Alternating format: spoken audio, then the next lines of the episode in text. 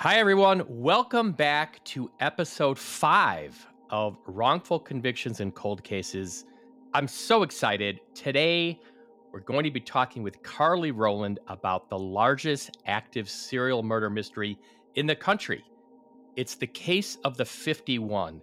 At least 51 women strangled to death in the south and west side of Chicago during the last 20 years. These 51 murders potentially involve one, two, maybe even three serial killers. Carly Roland is an award winning director and actress based in Los Angeles and has appeared in various films, television shows, and commercials. But her background in journalism and love of justice driven storytelling led her to create the podcast Marginalized Murder The Case of the 51. Carly spent two years investigating this complex case, and I am ready to dig in. We have a lot to talk about. Let's begin.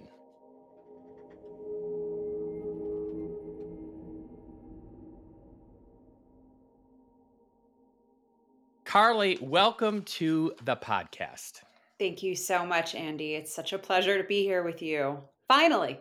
yeah, finally. Exactly right. We've been talking about this, and I'm so glad we could get our calendars out and get it to work because, you know, I've known you now uh, for a little while, and, you know, I know about your podcast in this case. When I heard about this case, you know, me being in Chicago, I was like, what? I, like there could be a serial killer or killers in Chicago. And I'll tell you this, you know, having lived here, I never heard of this story.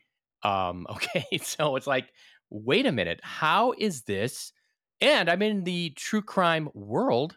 How has this not been on, you know, more media outlets? I mean, it's gotten some traction now because of your podcast um, primarily, and I think you know um, some of the other things we're going to talk about. But serial killer in Chicago is that what we're going to get into today?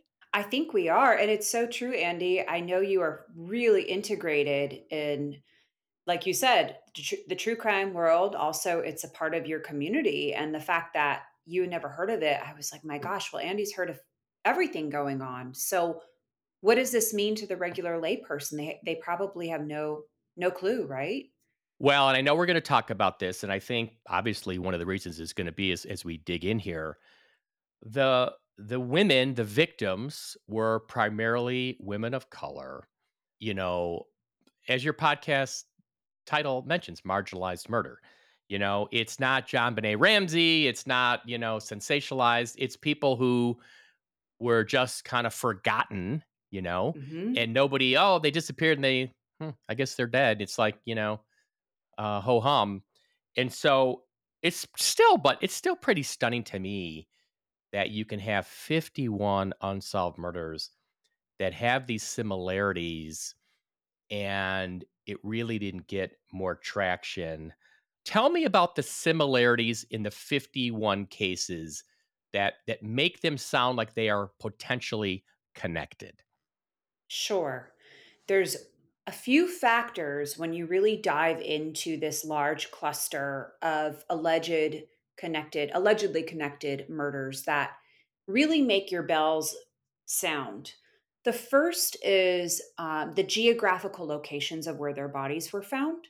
And so, upon the research that was done extensively by this brilliant man named Thomas Hargrove, he is the founder of the Murder Accountability Group.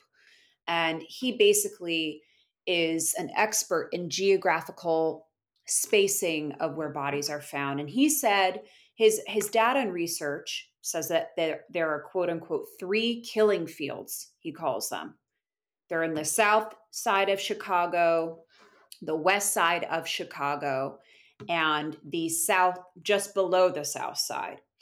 And so the bodies were primarily dumped there so that's one thing is location. And he connects that back with the idea that uh, one or more of these killers, you know, they they kill in a place that's convenient for them and they dump the bodies in places that are convenient for them, right? Because they may or may not have vehicles. They may or may not have access to just drive a body elsewhere and, and leave it behind. So that's number one.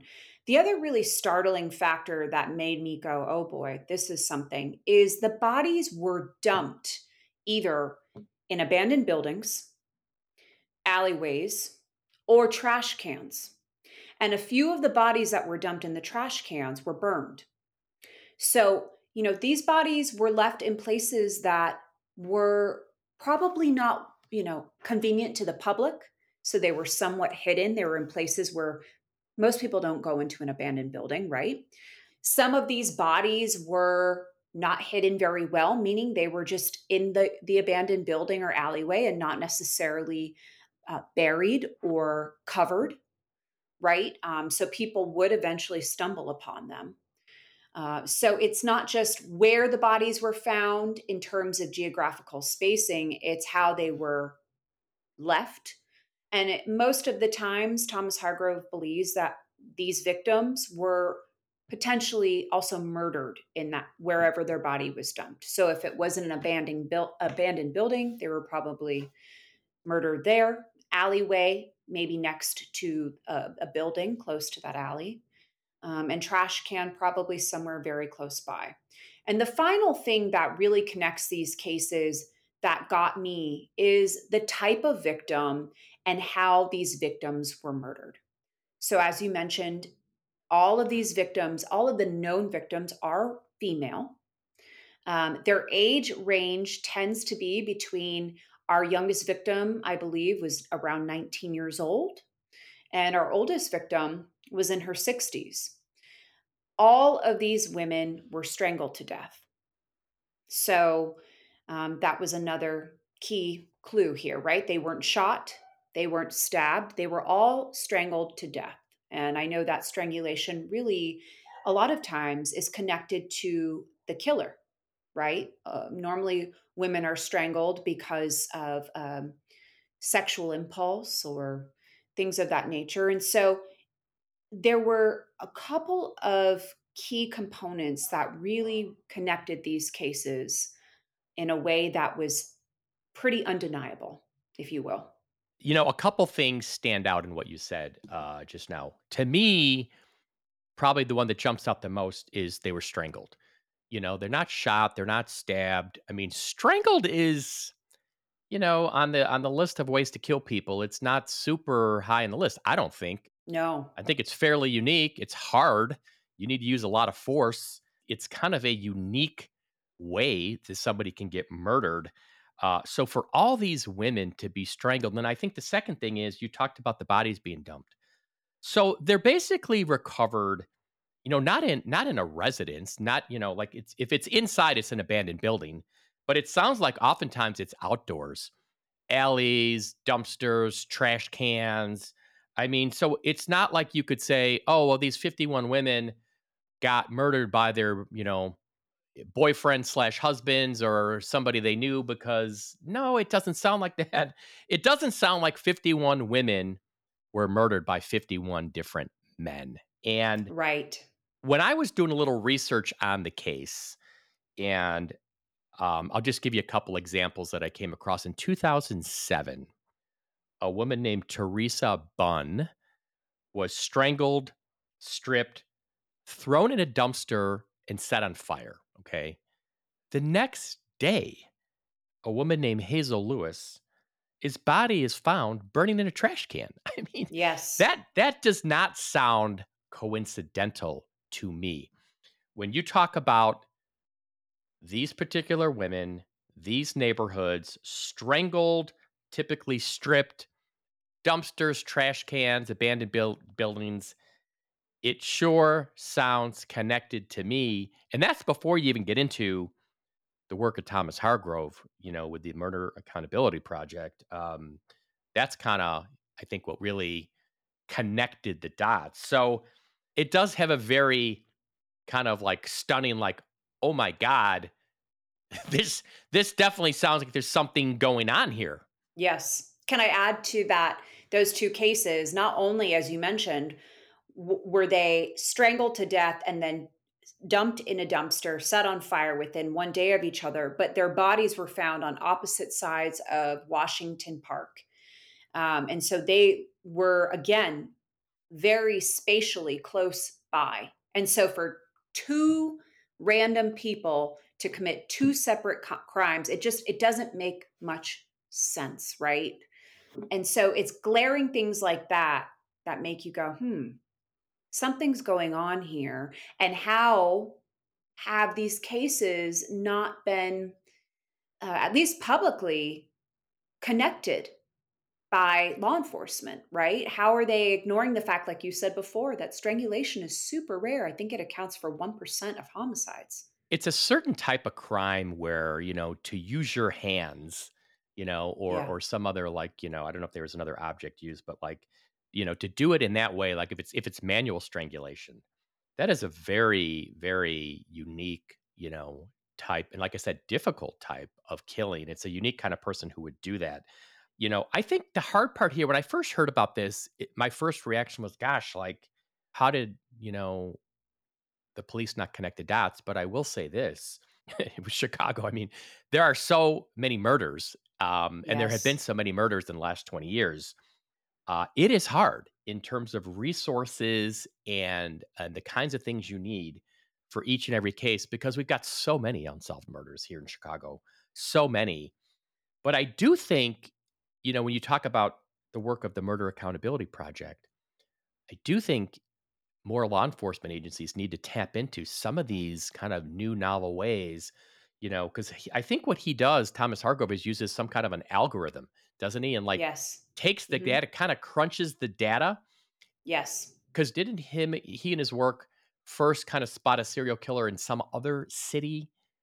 Like, didn't he first use this data somewhere else? Yeah. So what's interesting is uh, he first tested after developing the algorithm, which you know is constantly being finessed and updated, right? And so he'll be the first to tell you it's not perfect, but it's getting like all sort of AI and algorithms, if you will. It's it's improves in every iteration of it.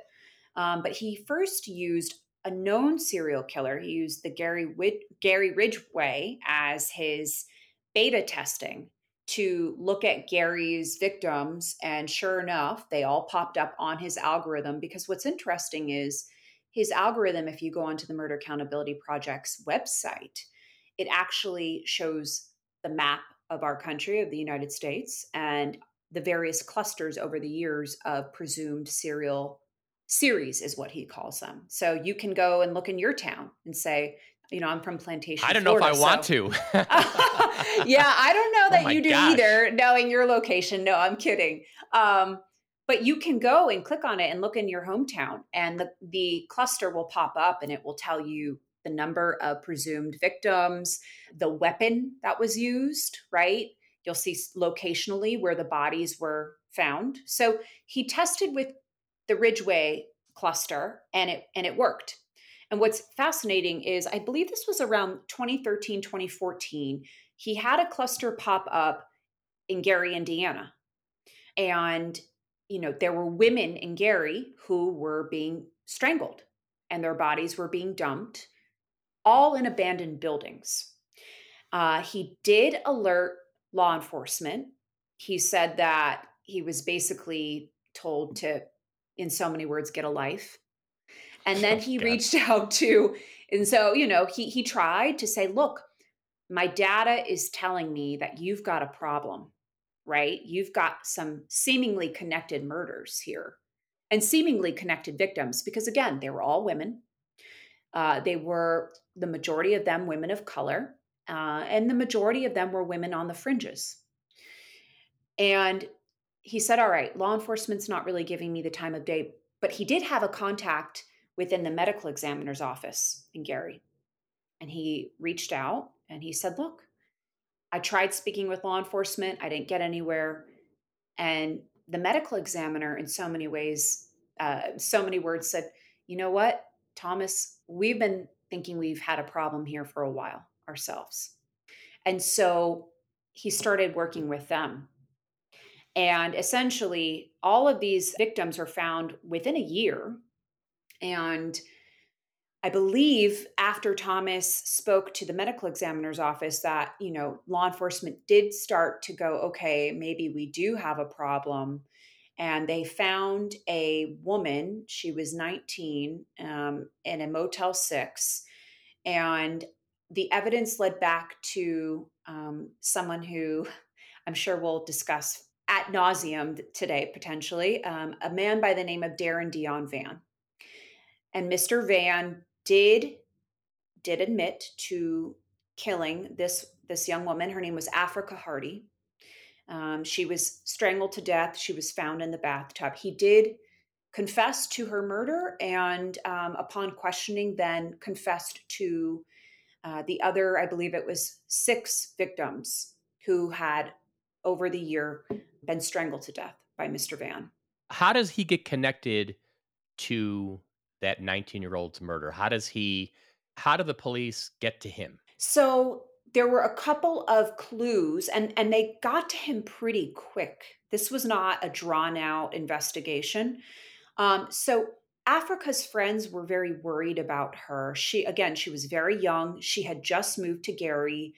She moved with her mother to basically start over, if you will. Um, Afrikka was a sex worker and her friends noticed that they couldn't reach her. And so they really started to worry because it was, you know, they said Afrikka always picked up her phone.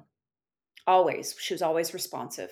And so they were able to use her phone, law enforcement, when they found her body, they were able to go into her phone and there was basically, you know, a text and communication from this unknown number and that unknown number connected back to Mr. Vann.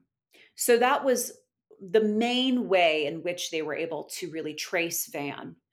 I believe the other way was that they may have had a visual witness at the time as well who worked at the motel, but they were able through the cell phone to track down Vann.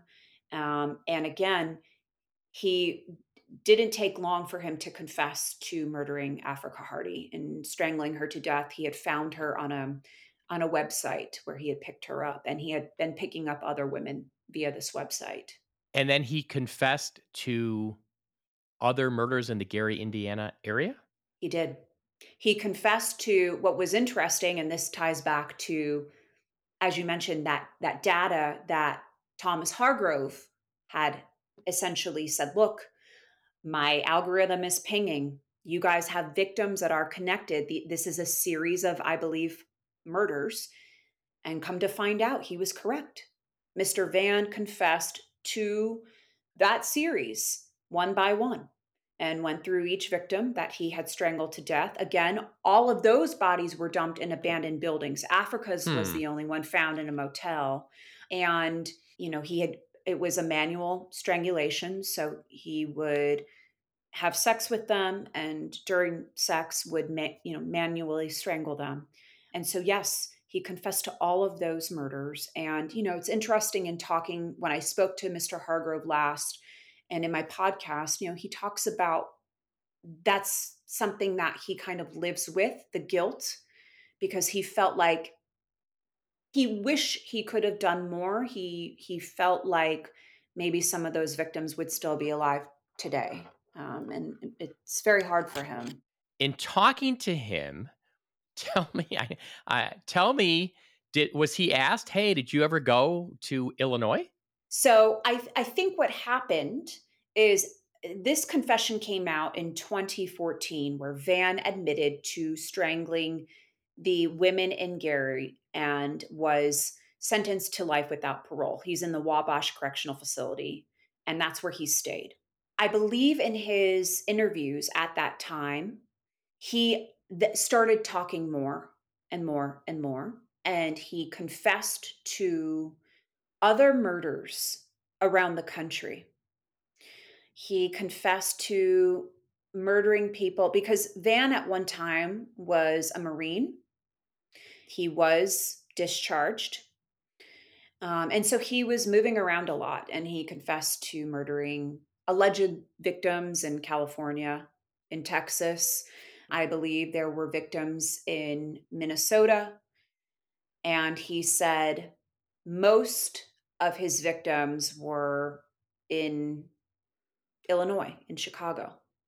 Oh my gosh. And a, a producer and a writer, FOIA'd recently, I believe it was in 2021, he he FOIA'd um, tapes from that interview with the Gary, Indiana law enforcement office with Vann, and you can you can actually, I believe, go on YouTube and find the clip where he said, you know, I I killed most of my victims in Illinois. Now, I think what at first maybe law enforcement believed he was telling stories, you know. I don't know that he was taken seriously. It's only been in the last 3 or 4 years now that this Chicago cluster has really been on the radar.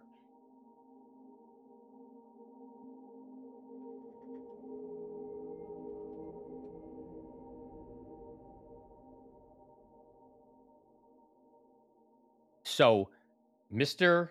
Vann went to prison in what year? 2014? 2015? I believe he was sentenced in 2014, 2015. Yeah. So, my first question is, and I don't know if you know the answer to this have the manual strangulations, killings in Chicago stopped? The pattern in Chicago, and I know this is confusing because we're talking about the cluster in Gary that is connected to Mr. Vann, but the large cluster that you and I talked about earlier, the last known, presumably connected strangulation, I believe, took place in 20, I want to say 17. Interesting. That is where, and again, at the top of our conversation, you know, you mentioned that there might be more than one active serial killer in this cluster, right? So I do believe that is a strong reality. That's even a scarier thought, right? But yeah. When I look at this and and you've got a guy, okay, so he gets connected, you know, luckily they had the cell phone and that's yes. how they cracked the case because it sounds yes. like in most of these cases the victim is found nude or partially nude, burned, or there's there's really not much other evidence to look at. So they connect right. him through this cell phone, which was just so lucky and fortuitous. Yes. And then he and then he basically confesses to the other killings, which all are similar. Now, at that point, when he says he's killed people in other states and most of his victims were in Illinois, I don't see any reason, if I'm a detective sitting across from him, I don't see any reason to doubt any of that. I mean, I I mean, this is a person that's killed multiple people in Gary in a similar way. I you know, if it was just one murder he got arrested for, okay, maybe you, you know, but I I would have been like, "Oh my god, let's let's immediately get on the phone with California, Texas, Minnesota and Chicago and try to figure this out." I mean, I I just don't see why you wouldn't give this guy, you know, just the benefit of the doubt, considering there'd been multiple multiple cases that he confessed to in Gary. So, and yeah. when he says most of the cases in Illinois, I mean, yes, my yes. goodness. So, do you know, has anybody tried? Has there been any follow up with him about the Illinois cases? Yeah. So, a few things. And, and, you know, your statement is so correct and your assessment is on the money when you're like, why wouldn't that be followed up? And what's interesting is that I believe at the time, Mr. Vann was wanting the death penalty. And so he was confessing to all of these alleged crimes and all of these alleged victims, which, by the way, if were true, he would probably be the most active serial killer in in our history. You know well, the numbers are would be up there right? Oh my goodness. um, you know along with like a samuel little like he he would be up there. And then i think what happened was he didn't want to be tried outside of you know the state uh, of indiana and i think he started to backtrack. And so law enforcement i believe at the time didn't know what to really believe right? I think their head was wrapped around this idea is this man making up stories so that he gets the death penalty? Um, and then when he realized he'd be tried in all those different places and you know maybe the death penalty wasn't on the table um, or i think maybe he even changed his mind it, it got a little convoluted So I do know that there was a lot of back and forth between is Mr. Vann telling the truth or is he not, right? I do believe that after a few years passed, that the FBI did start to question Mr. Vann.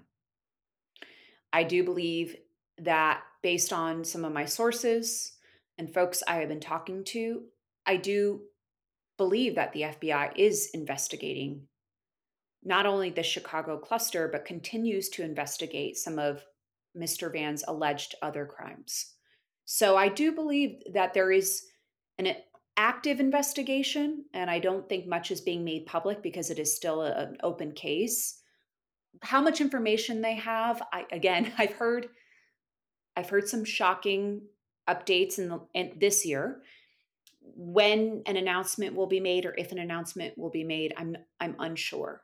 So, at the time of the Gary murders, was Mr. Vann living in the Gary area? He was. Is there any evidence of him living or visiting Chicago? So, in his confession, he said that when he would get these, uh, he called them, when he would get these outbursts, because he had, uh, he, he, he talked about his anger issues and he'd get very angry. And he was living with his family at the time. And he said when he would get angry, he would leave. It is presumed that he potentially took the uh, CTA's Green Line into Chicago or hopped on a bus. Now, do we have pay stubs to connect him back to that? We don't, but he said he would take public transit into uh, Chicago to get away from his family so he wouldn't hurt them. And it is believed that that is how he would travel and then potentially being in that state commit other crimes elsewhere. So, as you mentioned, it's not hard and Mr. Vann admitted to actually leaving his family and then traveling nearby and and and then the rest, you know, is what you could just imagine what would happen when he was over in Chicago. Huh. Now the thing about this kind of case that I think is interesting so if you're talking manual strangulation, you're talking, you know, hands around somebody's neck, you're talking DNA left on the victim, you're talking, you know, touch DNA and if there's a sexual component to it in some of these women, there could potentially Yes. be DNA from, you know, the perpetrator semen found, you know, in around the women. So that's assuming, you know, the bodies aren't burned, et cetera. But it does sound like it's the type of crime that should have potentially physical evidence that forensically can be tested, unlike somebody got shot you know, and it just we maybe got some ballistics, but you know, we don't have like the ability to do DNA testing. These sound like there's the possibility that they could. Have you heard anything about that? Definitely. It was a big part of my investigation and conversation with Thomas Hargrove. And I was also closely speaking with uh, Pam Zekman. She used to be a reporter with CBS over in Chicago. She's amazing. And when she was still working for CBS, she did she broke this story really in the Chicago media. And one of the things that we were all kind of perplexed about and, and questioning was exactly that forensic evidence, right? And Thomas Hargrove explained that in this cluster, and the first known presumed victim was found in 2001, and the last um, in 2017. Most of the DNA in these crimes was recovered in the earlier victims. And then as time went on, around 2011 onwards, there wasn't much DNA found. And in fact, I actually have an Excel spreadsheet that can, you know, tell you the victims' names and whether or not there was DNA. Hargrove believes that the lack of DNA in many of these cases is due to either the killer and or killers getting smarter with their crimes, right? So destroying DNA through burning of the bodies and or wearing gloves, just getting smarter in in their crimes and more tactful. And or also just you know maybe the chicago police department uh, not adequately gathering forensic evidence on the scene. And so you know, he's not sure, but over time, there's been less DNA associated in this cluster rather than more, even though the technology's gotten better, the testing's gotten gotten better. Like you said, trace finding trace evidence has gotten so much, you know, it's right. Yeah. I mean, if you could link him to just one Chicago case, then you're like, okay, we've got multiple cases that he's confessed to in Gary. We've now linked him to one of the Chicago cases forensically. Then you same could say, MO, okay, yeah, same right. Victim profile, same manner of death, cause of death. You know, the the the similarities are astounding, right? Yeah, the strangulation to me is is just such a to me such a unique one. Bodies being dumped, set on fire. When I heard like a lot of these women were recovered in dumpsters and trash cans, that's that's that is very unique kind of modus operandi. Are some of these women Jane Doe's? Do you know? Um, they're to my knowledge, now again, and here's something I I feel like every time I share this with someone, they're like, "Excuse me." There are believed to be at least 51 wi- victims. However, Hargrove and others involved in this case say that there's way more. I've heard upwards of 75. Oh my gosh. Now, out of tho- that large number of potential and alleged victims, there are very few Jane Does. Um, in fact, I think there's probably less than five. Most of them have been ID'd. Most we do know their name. We do know, you know, their families have been notified um, if they had families. So there are not many Jane Does. Um, even Teresa Bunn and Hazel Marie Lewis, as you mentioned, who were burned in the trash cans, they were able to be ID'd, right? The reason I ask is, you know, in my Starved Rock murders case with Chester Weger, Yes. we recovered a hair on one of the victims' bodies that we think came from the killer. We know it's not Chester Weger through DNA testing. That hair is now being sent to a lab in Texas called Othram, who probably the leading lab in the country in doing this genetic genealogy. You know, worked on a lot of big cases. It, you know, the Idaho murder case was solved that way. I mean, at least, I mean, not solved, but you know, that's how they connected it to the person that got arrested.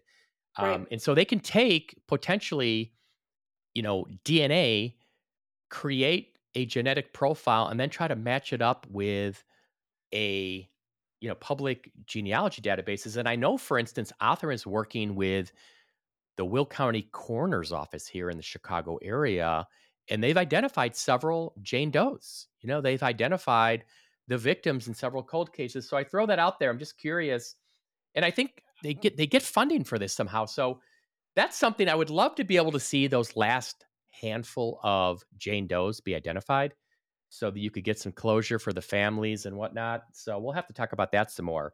I know that for many years there was a massive DNA backlog in the in the testing uh, world in Chicago. That was a huge issue. I know that you know there there was you know companies that came in to say this is what's going on, and I believe that they have cleared that backlog, which is great, right? So I I know that all these victims and the DNA that they did have has been tested. What all of those results are, I'm not sure, and I'd be curious to know has any of the DNA been connected back to Mr. Vann? And if so, are they just holding on to that evidence as they build a case against him? I, I that I don't know, but you know, it's a possibility. I, I'm hoping maybe that's the case. Yeah, it's interesting. And when you say the number could be as high as 75, um, that also makes me think that, you know, you might be talking about more than one person here. And I think you have to be talking about more than one person, obviously, because if you had one of these similar murders happen in 2017 when Mr. Vann was in prison, obviously it's not him. So at least one case, there's somebody who committed a similar murder. That is super interesting to me to think that whether it's a copycat, whether it's just another person who kind of has the same MO, I, I'd like to know more about all of that. I'm no expert in serial killings, but what I wanted to ask you was, you know, knowing your background, as I talked at the outset, you know, um, being a producer, a writer, an actress, and those kinds of things, but now a storyteller, how did this case get on your radar screen? And then what prompted you to say, you know what, I'm going to try to do a podcast and tell this story? You know, my mother grew up in Gary. My mother. Oh, I didn't know that. Really? yeah, yeah. mhm. Really? Yes. Wow. So that's where she was born. And she spent uh, most of her childhood until uh, my, my family moved to Connecticut when she was around 16. And so, you know, I visited often as a young girl. And it was my first time and first memories of even just going to the North because uh, I'm from Florida originally. And ever since then, you know, I'm, I'm very fascinated by, you know, where my parents grew up, where my ancestors lived. And so I've always kept a pulse on that area.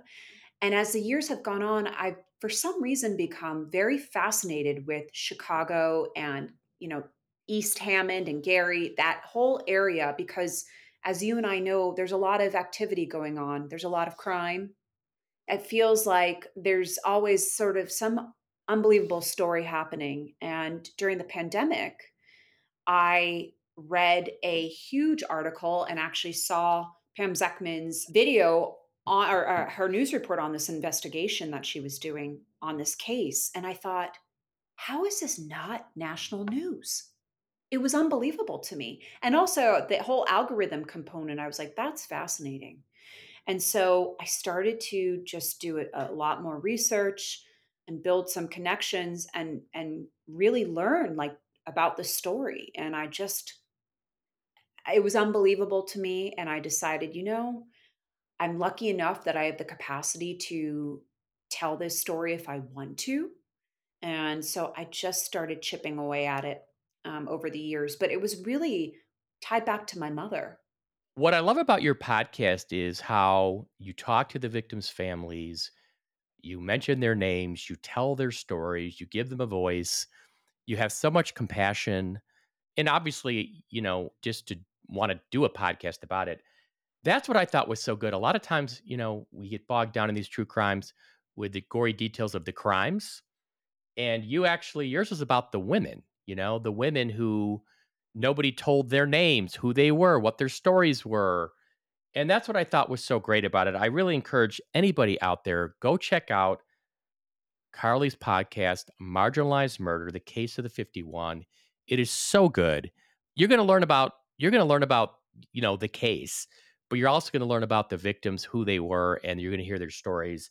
And I think that's the main thing. The way you were as a storyteller, the way you told that with such with such compassion. I, I just was so impressed. Um, that was really what stood out to me. So where does the case go now? Now what? So are you still working on it? Are you kind of on pause, waiting to see what happens with this investigation, or where do things stand today? Well, first off, thank you, Andy. thank you for your kind words. I just it means a lot to me. And I think one thing that you and I connect on and talk about all the time in these kinds of cases is like you said, there's one story, which is the crime.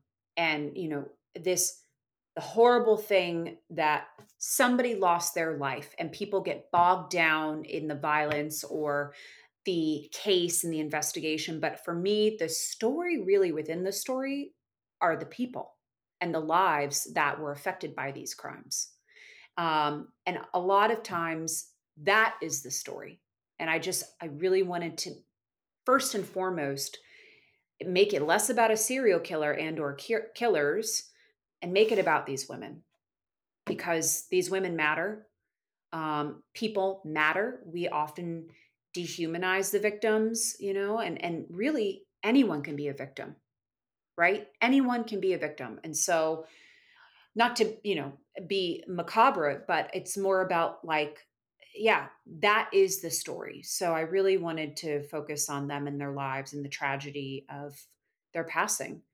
Um, so thank you for that. No, you did that. Do you have do you have a podcast website? Is there a place somebody listening who wants to, you know, hear more about the stories, who these women were, look at the cluster patterns, like take a sure. deeper dive? Where can somebody go who really now hearing what we just talked about wants mm-hmm. more? So I don't have a website for the podcast. However, you can find the podcast anywhere you listen to podcasts. So Spotify, Apple, um, Stitcher, it's all over. YouTube, it's also on YouTube. And I would highly, highly, highly recommend checking out Thomas Hargrove's Murder Accountability Project. His website is murderdata.org. And that's going to give you a lot of information uh, in terms of just going on to that map and checking it out. That to me and promoting his work is the most important thing because he's a real trailblazer in my book. I just, I'm so fascinated by that because taking the data and having these clusters and looking at that and then looking at that geographically, I think that's real interesting. And I think when you first, I forgot to mention this, when you first talked about when Thomas Hargrove went to the Gary, you know, police department and they kind of told him, get a life. I mean, you know, I mean, I've got a lot of police officer friends. I support the good police officers. You know, most are doing a difficult job and they're really putting their heart and soul into it. But when I hear about something like that, where either people are lazy or they don't want the help or they're territorial, it should be welcomed with open arms like, hey, come on in. Let's get some coffee, sit down and let's brainstorm. I think I think as we progress as a society and get more advanced, law enforcement needs to get more advanced, you know? And I mean, especially now with data, we can collect data, we can analyze data, we can do all these things. There's new forensics testing. It's exciting. I mean, genetic genealogy. There's so much going on out there. We're always going to need your old gumshoe detectives knocking on yes. doors with a small notepad. We're always going to need that, but we got to combine it with cutting edge modern work. And the work that the Murder Accountability Project is doing is really interesting. One last thing I did note, I haven't seen it. Have you watched the Discovery Plus show? The Hunt for the Chicago Strangler? Yes, absolutely. Does that tell the story? Does that kind of get into it a little bit? Yeah, I feel like that's a great jumping off point. It's a three part series. I did watch it.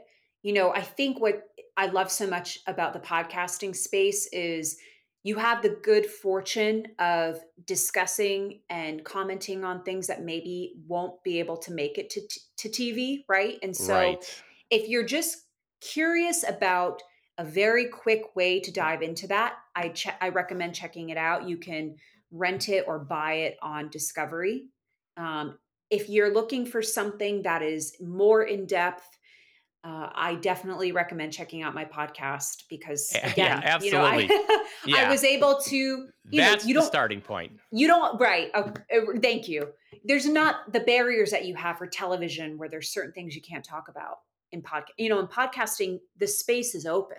I'm going to do some more research. I'm really fascinated. I want to learn more. I want to make those connections. I want to try to solve help solve some of the stuff. So yes, Andy, we need you. We will continue our discussion. Carly Roland, it's always great to talk to you. And I hope that we talk soon with some type of an update. Absolutely. Thank you again for having me as a guest. And thank you for all of your incredible work, Andy. Anytime. Anytime.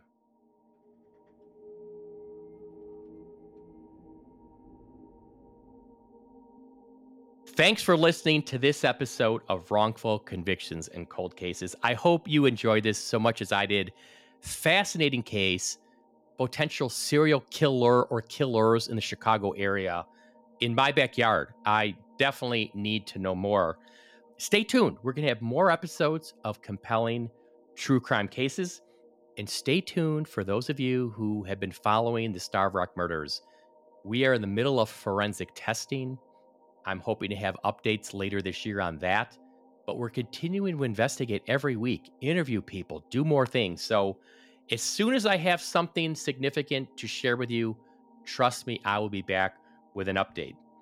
This show was produced in collaboration with Phineas Ellis and Studio Friends. Design, content, and production by Bell and Ivy. We'll see you next time.